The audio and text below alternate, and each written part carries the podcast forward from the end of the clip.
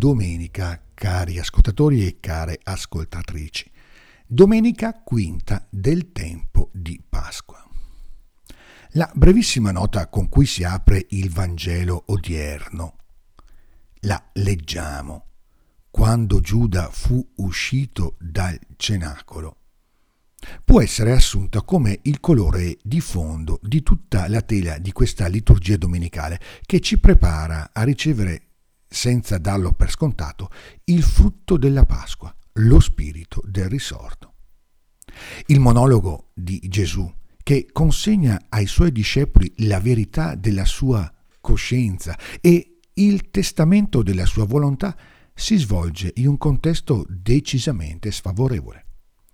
Non solo le autorità religiose sembrano non aver riconosciuto la verità del suo Vangelo, anche i discepoli, di cui Giuda è drammatica figura rappresentativa, attestano un mistero di tenebre, così dense da impedire alla luce vera di Gesù Cristo di risplendere e di essere accolta.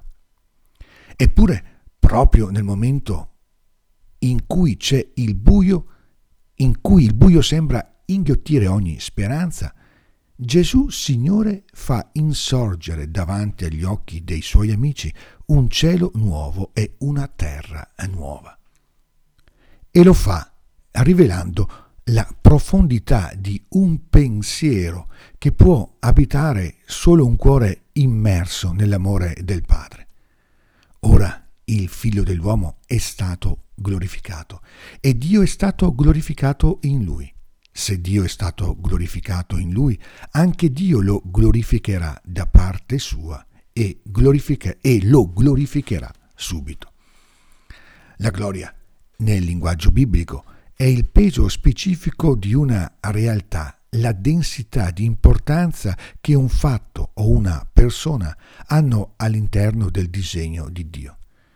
Dicendo queste parole, Gesù annuncia che il tradimento di Giuda non è da intendersi come sconfitta, ma come occasione attraverso cui la sua vita può mostrare tutta la sua consistenza e rivelare la sua intima appartenenza a Dio.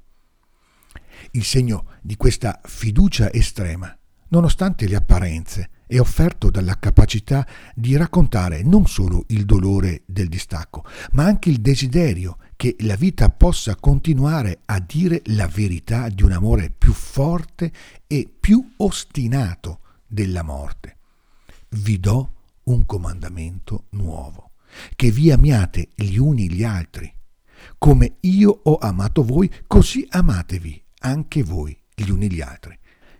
Il perdono verso chi ha scelto di trasformarsi in nemico è la paziente risposta, sempre nuova in attesa, alla possibilità del tradimento, la reazione di Dio a tutto ciò che sembra capace di ferire nell'intimo l'indissolubilità dell'amore.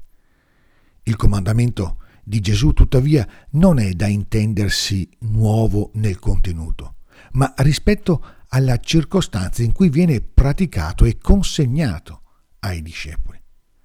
Se il Dio fatto uomo è buono verso tutti e la sua tenerezza si espande su tutte le creature, ci dice il Salmo 144, allora noi non solo possiamo, ma anche dobbiamo entrare nel regno di Dio attraverso molte tribolazioni, perché la sofferenza può finalmente essere assunta come sigillo sulla nostra libertà irrevocabile condizione dove verifichiamo se siamo disposti a pagare o a negare il prezzo dei nostri più autentici desideri. Del resto, solo grandi desideri scaturiti nella gioia e temprati nella sofferenza possono realmente muovere la storia e contribuire a fare nuove tutte le cose. Favorevoli o sfavorevoli, le circostanze non sono più da giudicare in base a quanto attraverso di esse ci viene donato, ma in relazione a quello che esse ci consentono di offrire nella libertà e persino nell'inconsapevolezza. Nell'attesa di quel giorno in cui Dio sarà la visibile e tangibile circostanza nella quale la vita sarà possibile e piena per tutti e per sempre. Egli abiterà con loro ed essi saranno suoi popoli ed egli sarà il Dio con loro, il Dio loro. E asciugherà ogni lacrima dai loro occhi e non vi sarà più la morte, né lutto, né lamento, né affanno, perché le cose di prima sono passate. Buon cammino pasquale. Ogni bene nel Signore. E ancora buona domenica.